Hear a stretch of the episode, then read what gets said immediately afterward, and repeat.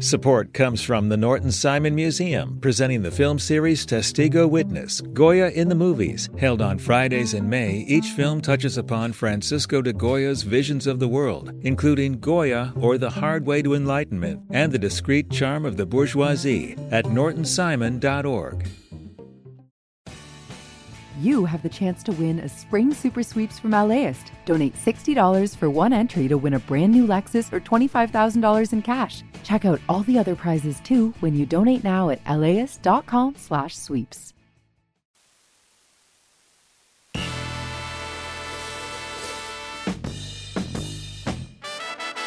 It's Film Week on LAist 89.3. I'm Larry Mantle. Great to have you with us. Our critics this week are Christy Lemire, film critic for RogerEbert.com and co host of the Breakfast All Day YouTube and podcast series, and Andy Klein, who reviews films for AV Club.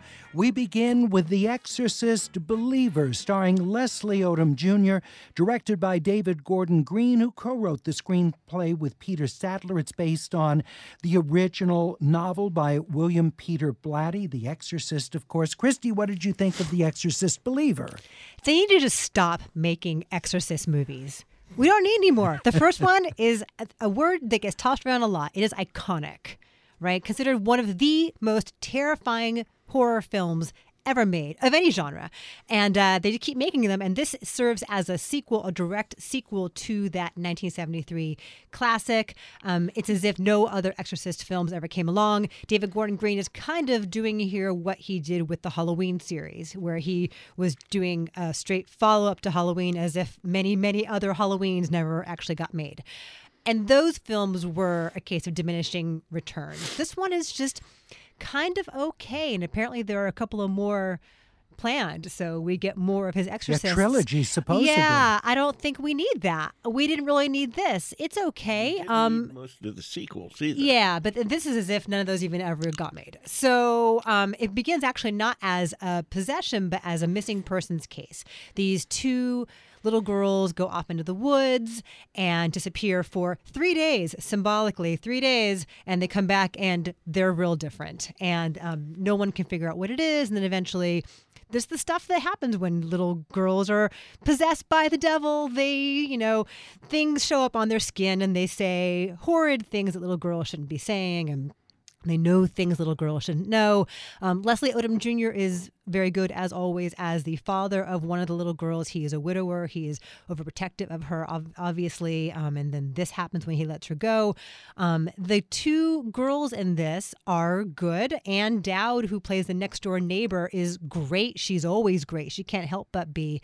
Um, and this is, as is always the case with any kind of possession film, sort of like a hey, Catholicism, it fixes stuff sometimes. Hooray! But this is sort of like a like a United Nations of faith. It's not just Catholics. Oh, really? It's people of different faiths coming together and working as sort of like like an Avengers of exorcisms. Um, it is okay. It is never scary. It is kind of gruesome and grody and startling, but um, feels disjointed. And what it does with Ellen Burstyn is irreparable. She shows up in a cameo. I don't want to spoil anything. I will say it is a massive waste of an incredible talent who is, you know, an Academy Award winner. Yeah, yeah. And uh, what they had a real opportunity to do something cool with that character, and they don't. And that's all I'm going to say. It is a, a point at which it just absolutely lost me. How could it not be scary?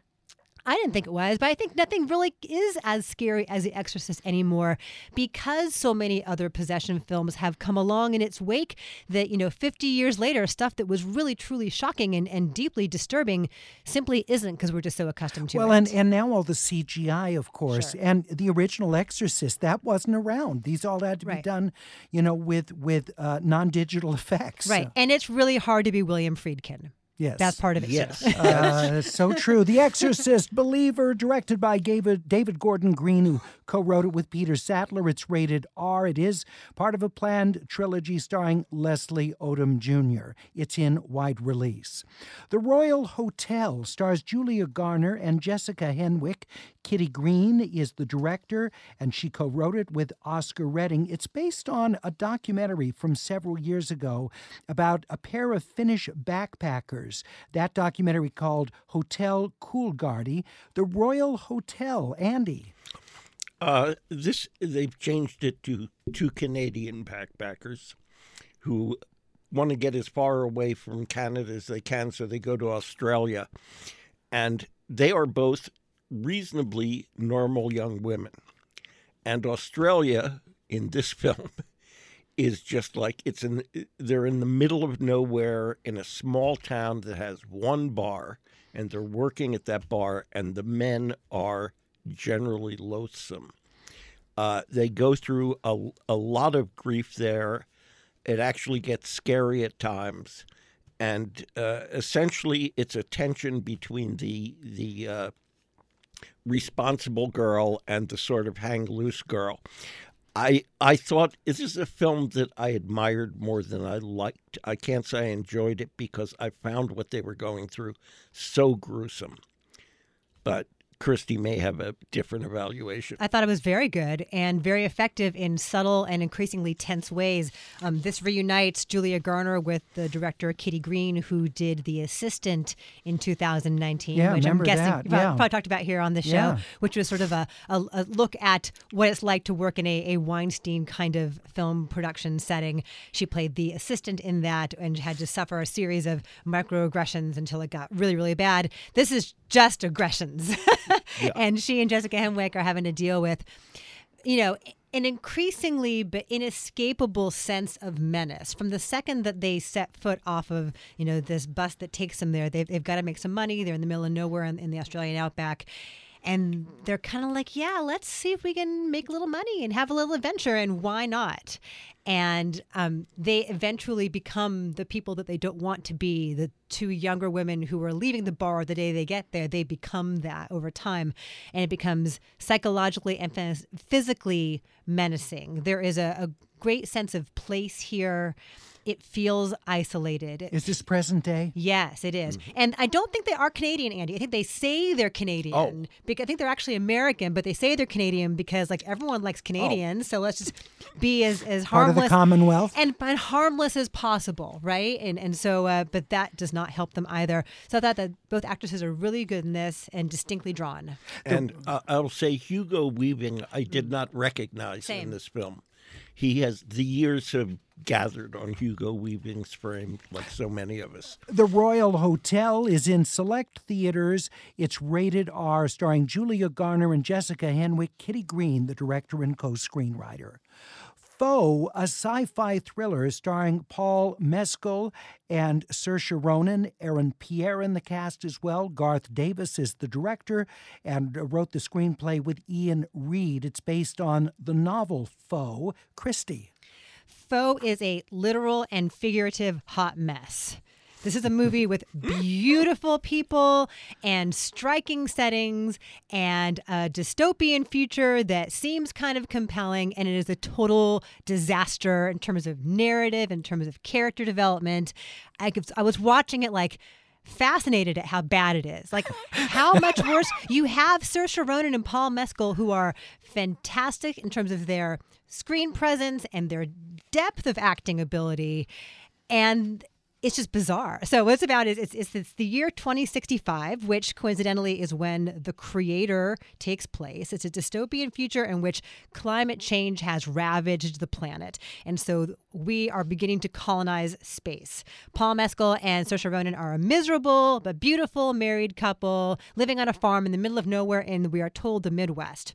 I have so many questions about the world building here. I have so many questions about how it's supposed to be this barren, isolated place, but then she's a waitress at this diner where it's bustling at all hours of the day. I'm like, how do people afford to go out to eat? It's not cheap, like $18 cheeseburgers. How do you do it? He works in a chicken processing plant, which we're told the AI is increasingly taking things over, but like there's a bunch of people on that assembly line sticking chickens on hooks. So I have a lot of questions. But um, Aaron Pierre shows up as this government representative saying, Hey, you've been chosen to help us colonize space. And not you, Saoirse Ronan, but you, Paul Mescal. You have to go. So a big bulk of this is the dread of what's going to happen in this already fragile marriage when he is plucked from her and an AI version of him is put there in his place. Um, there's no discernible continuity from one scene to the next as far as who these people are and what the relationship is like. We don't have a sense of who they were when their marriage was good. So now that it's falling apart, um, and then there's a twist, and then that raises more questions than it answers. I hot mess. it, the climate is hot. It's Yes, changing yes. and it's a mess. But um, it's sort of a fascinating disaster. Dystopian sci-fi thriller Foe, starring Paul Mescal and Saoirse Ronan. Garth Davis directed and co-wrote it with e- co-wrote it with Iain Reid. It's rated R in selected theaters. The romantic comedic drama She Came to Me stars Peter Dinklage, Marisa Tomei, and Anne Hathaway. Rebecca Miller's the writer director. Andy. Uh, I've been mezzo mezzo on Rebecca Miller in the past, but I really like this. This was my favorite film this week. Um, it is basically a romantic comedy with some dark moments, uh, basically about a group of really neurotic people. Peter Dinklage is an opera composer who's been blocked for five years, can't do anything. He's married to Anne Hathaway, who is a shrink who, frankly, should not be allowed to practice. Um, and they have a son, and uh, Peter Dinklage is just moping around the whole time. And he meets Marisa Tomei, who's a tugboat captain. And they have this fabulous one afternoon stand, this one great nooner that inspires him to write his next opera and things get confused after that because she shows up at the opera. Um, it's bas- it is it has a lot of farce devices which I like, several of which are reminiscent of Crazy Stupid Love, some of the same farce tropes, and I think Marisa Tomei was in that too, as I recall. Christy, Um, my brain's a sieve. I can't remember. Sorry. okay, I think she was playing the same role in that one of the mysterious woman who has a one night stand. Uh, but it is it is funny. Peter Dinklage is great moping around. Uh, Tomei is tr- absolutely uh, stunning in this, and uh, Anne Hathaway, ha- who produced, actually has a much more thankless part because she is such a stiff in this film. The character is Yeah, such a stiff. character. But I I thought this was the best thing. She Came to Me is the romantic comedy starring Peter Dinklage, Marisa Tomei, and Anne Hathaway. Rebecca Miller, the writer director. It's rated R. You can see it in select theaters. Also in select theaters, at least for the first couple weeks of its release, is Dicks the Musical, starring Megan Mullally, Nathan Lane, Megan Thee Stallion, Bowen Yang, Aaron Jackson.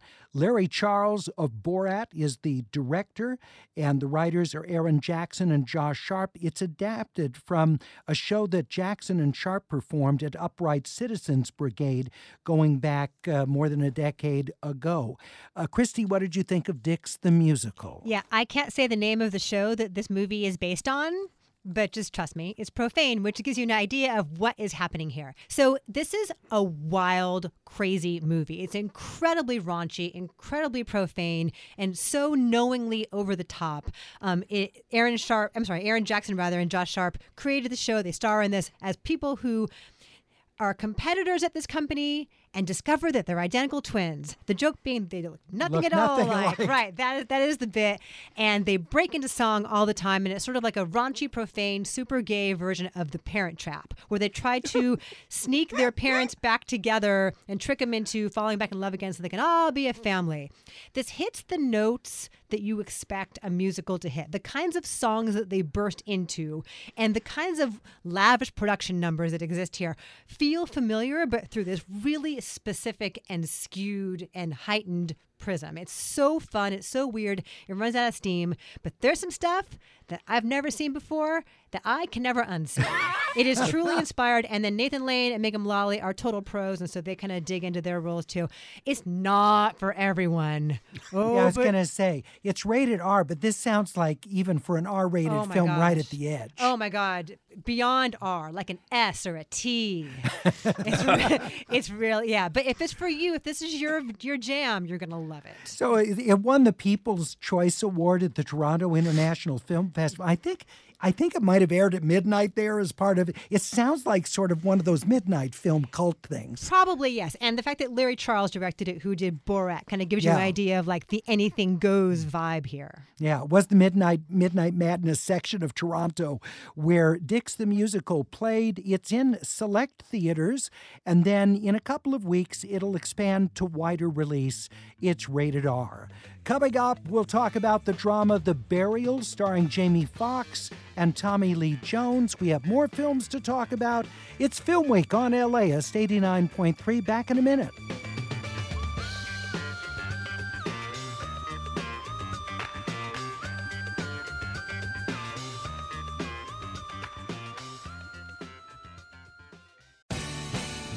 The LAist Spring Super Sweeps is happening now. You can win amazing prizes while supporting your source for local fact based journalism. One lucky grand prize winner will get to choose a brand new Lexus or $25,000 in cash. Other prizes include an electric bike from Juice Bikes and $1,000 gas gift cards. Your donation of $60 gets you one entry to win, and the more you give, the more entries you get. Donate now at laist.com slash sweeps.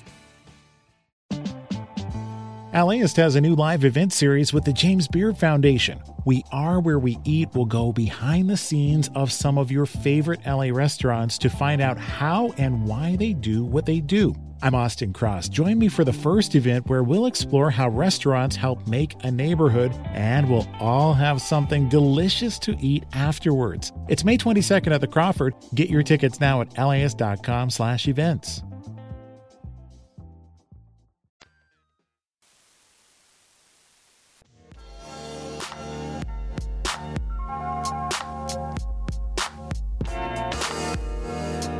It's Film Week on LAist 89.3. Larry Mantle joined by critics Andy Klein and Christy Lemire.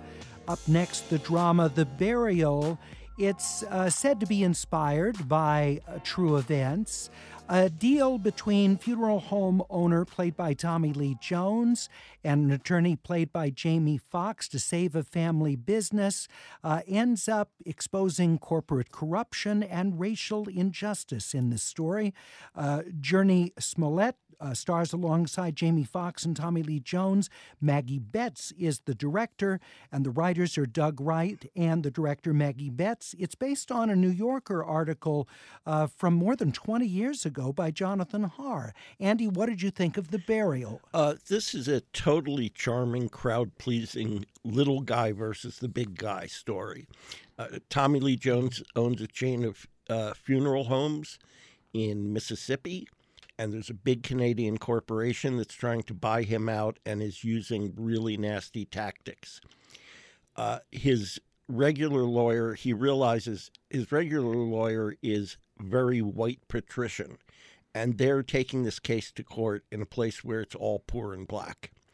So he finds Jamie Foxx, who's a flamboyant personal injury lawyer who's never done this kind of case before. And I am telling you, Jamie Foxx, Tommy Lee Jones is very good in this, but it is Jamie Foxx's film. He is playing sort of Johnnie Cochran, who they mention, of course, times 10. Wow, which is saying something. yeah, Johnny is- Cochran's such a huge personality. Yeah.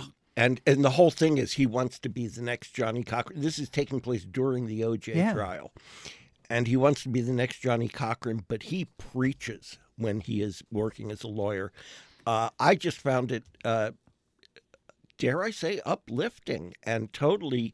And it is basically, I looked up the details of the law case. It is Largely based on the almost facts. entirely real. Yeah. Wow. We're talking about The Burial. What did you think, Christy? I was shocked at how much I enjoyed this because from the poster alone, it looks just kind of like a cheesy movie and like badly photoshopped. I'm like, ah, I got bad vibes about this. But they have such great chemistry. And you're right, Jamie Foxx is just enormously charismatic and so commanding. Um, Mamoudou Andrew Athie also is very, very good as a young assistant lawyer here who kind of serves as the glue. When things are up and down and volatile, he's like the voice of reason, but very charmingly so. Um, it feels very much like a movie that would have been made at the time period that this is set. It feels like a 90s throwback, some fun musical cues. Jurnee Smollett has a ton of charisma as well. So I was kind of shocked. I'm like, am I really enjoying this movie this really much? good. Right? Well, and this the throwback sounds is probably intentional Right. to create a film that feels like it's of that era. For sure. And also, it does what like Green Book does not.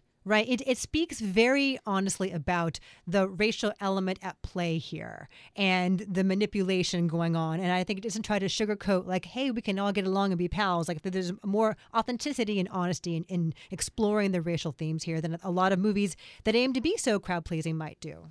The Burial is the film. It's rated R. It's in select theaters, and then it streams on Amazon Prime starting Friday of next week. Strange Way of Life is uh, a short film by Pedro Pascal and Ethan, Ethan Hawke. They star in it. Pedro Almodovar, the great Spanish director, is the writer and director of Strange Way of Life and is being shown in a double feature with a previous short film by Almodovar, The Human Voice. Christy, what did you think of the new short, Strange Way of Life? This is just so cool to see even like bite-sized Pedro Almodovar because so much of what he does is, is so maximalist mm. in its melodrama, in its visuals and its color schemes that just to get like a, a bite-sized nugget of it is really like rich and juicy and Pedro Pascal and Ethan Hawke have like crazy sexy smoldering chemistry with each other. So it's a western and Ethan Hawke is the sheriff and Pedro Pascal comes riding in on his horse one day to see him and from the very first second they lock eyes. You can see there's something there. They know each other. Even though it's been, been 25 years since they've seen each other, like that tension and that connection is just smoldering. And so why Pedro Pascal is in town doesn't really matter. It's about getting these two men together and like the clothes are fantastic and, and it's very much a knowingly heightened kind of soapy melodrama. Um, I wish it were longer because because it is so short. It's only 31 minutes. There has to be some expository dialogue like remember when we were talking about running away together to have a ranch in Spain? so things that might have like come up across a little Yeah. more organically over a two-hour period of time feel like people They have to bring us up to date. explaining things to each other. Yes, previously on Strange Way of Life. But what's so cool is if you go see this in the theater, it's playing along with The Human Voice, which was Almodovar's first English language film, a short with Tilda Swinton that was made early days COVID. And it's all on this set. It's intentionally kind of artificial looking with like the bold colors of Almodovar. It looks a lot like the apartment that Antonio Banderas lives in in Pain and Glory. It might be that same set. And it's about her waiting by the phone for a call from her lover. And Tilda Swinton can just be and just be compelling and just she's such a subtle actress. And so to be able to see these two English language films from Almodovar, they're really different, but to see them on the big screen together is a treat. Strange Way of Life by Almodovar with The Human Voice by Almodovar, which uh, he did three years ago. Uh, it's rated R, and you can see the pair of short films in select theaters. The horror comedy Totally Killer stars Kiernan Shipka and Olivia Holt.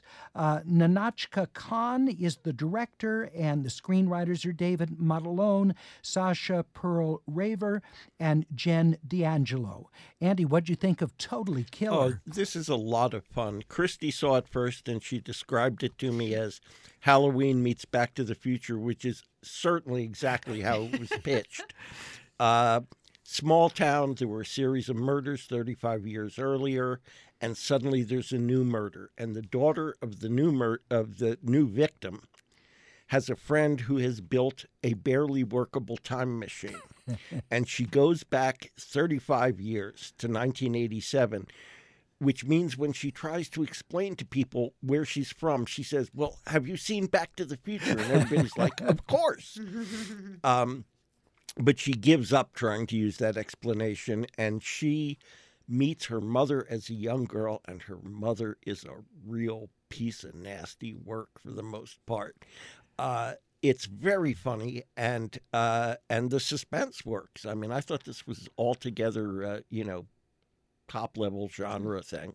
Totally Killer. Yeah, the horror movie element of it is actually the weakest part because I think that the mashup of like she's got this fish out of water comedy, Kiernan Shipka, and her timing is impeccable always. She's doing this sort of like astonished, bemused kind of frustration at what it's like to live in the 80s and just like the constant smoking and the casual misogyny. She's like, you can't say things like that to people. And she's like astonished all the time, and that's kind of funny. Um, but she's also really resourceful, and the script calls on her to also dig deep because emotional things happen, and she hits every beat really, really well. Um, some inspired music choices here from Bananarama to Echo and the Bunnymen to New Order. So I enjoyed all of that. And uh, yeah, the idea of going back and seeing your mom as a teenager is not at all novel, but um, everyone is really good in this, and it's it's zippy. I, and it gets at the insularity of small town life in a way that feels very true. Wow, sounds it sounds good. Totally Killer is streaming on Amazon Prime Video, directed by Nahnatchka Khan. Uh, Kiernan Shipka stars. It's rated R again on Amazon Prime Video. The thriller Cat Person stars Emilia Jones, Nicholas Braun, and it's directed by Susanna Fogel. Michelle Ashford wrote the screenplay. It's based on a New Yorker short story, Cat Person. Uh, Christy. This is also a fascinating disaster along the lines of Foe, because again, all the pieces are there for something that should be really good. So, this is based on this New Yorker piece that kind of went viral, and it was a fictional piece that people thought must have been true because it was so detailed and so relatable for so many young women. It's about a, a, young woman who dates a guy who's a little bit older and they have this horrific sexual encounter. And it's the interior monologue that plays in her head while that's happening and how, you know, we make compromises and like the just the female instinct to not want to hurt people's feelings and not want to hurt men's feelings and how far are you willing to, to take that? They have taken that core concept which is provocative and relatable and really really padded it out to this two hour long movie. It's much longer than it needs to be but what's fascinating here is that it stars emilia jones who was so good in coda so completely charismatic and yeah. authentic in Coda. And Nicholas Braun, who, if you watch Succession, is cousin Greg. And so it's an interesting kind of combination of of presences there in this film. And there's a whole running bit where she imagines that he must be a serial killer. And so there are all these like, haha, not really moments that stack up over and over again. Like she envisions something horrible happening on their dates. And then it comes to be that that's that's not it. It's just her imagination running wild. And after two or three of these, it's like the boy who cried wolf, and like that device just stops working entirely. Um, it the moment of the sexual encounter is the best part of all, not for her, but for us because there's some real truth in that as far as the conversation she's having with herself in her head. But this feels like a yeah, a waste of talent and opportunity here. Cat Person is the film. Susanna Fogel is the director. Andy, uh, I like this a little more than Christy did. I didn't think it was a total mess.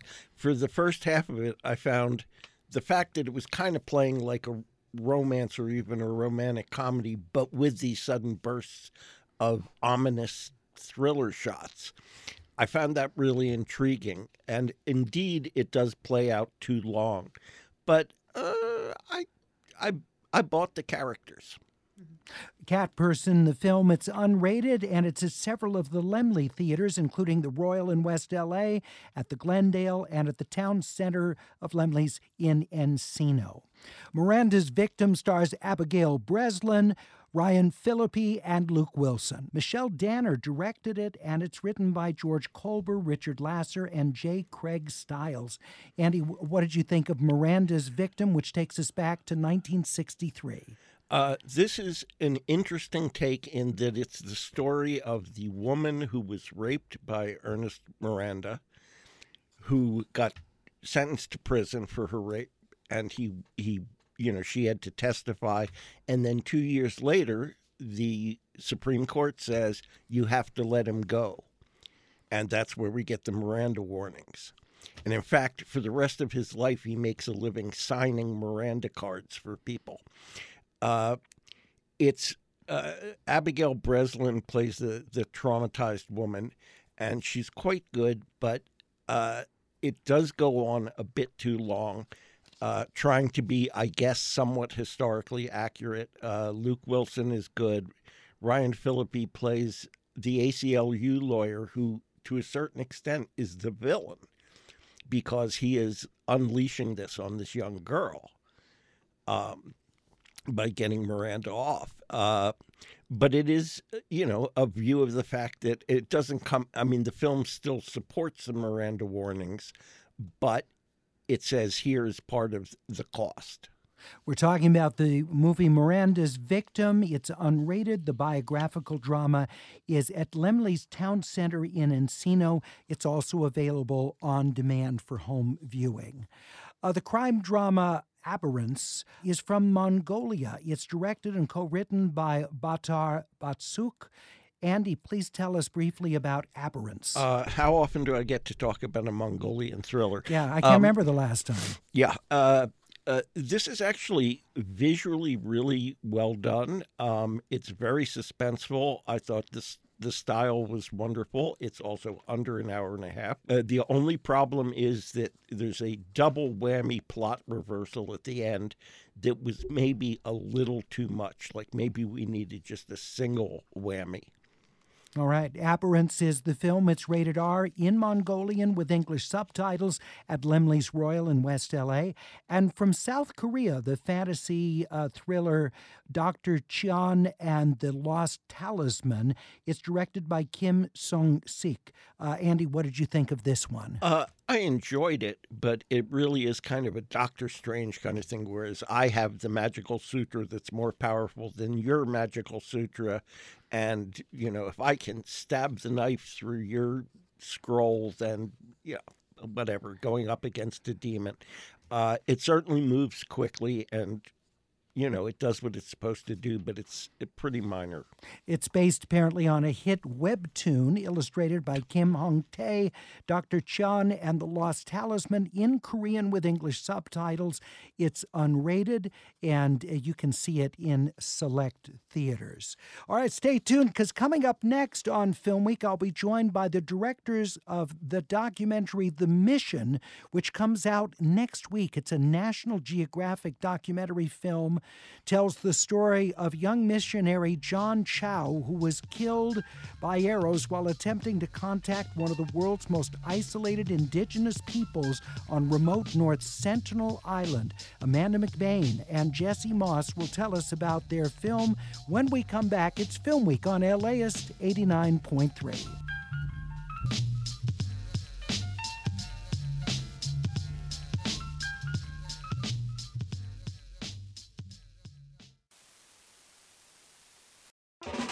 Start your Saturday with something that will grow your kiddos' brains and get their creative juices flowing. Join us at LAist for a morning of multilingual story times, interactive performances, art making, and lots of kid fun. Bring the whole fam and join us for a super fun Saturday at LAist in Pasadena on June 1st. Tickets at laist.com slash events. See you there.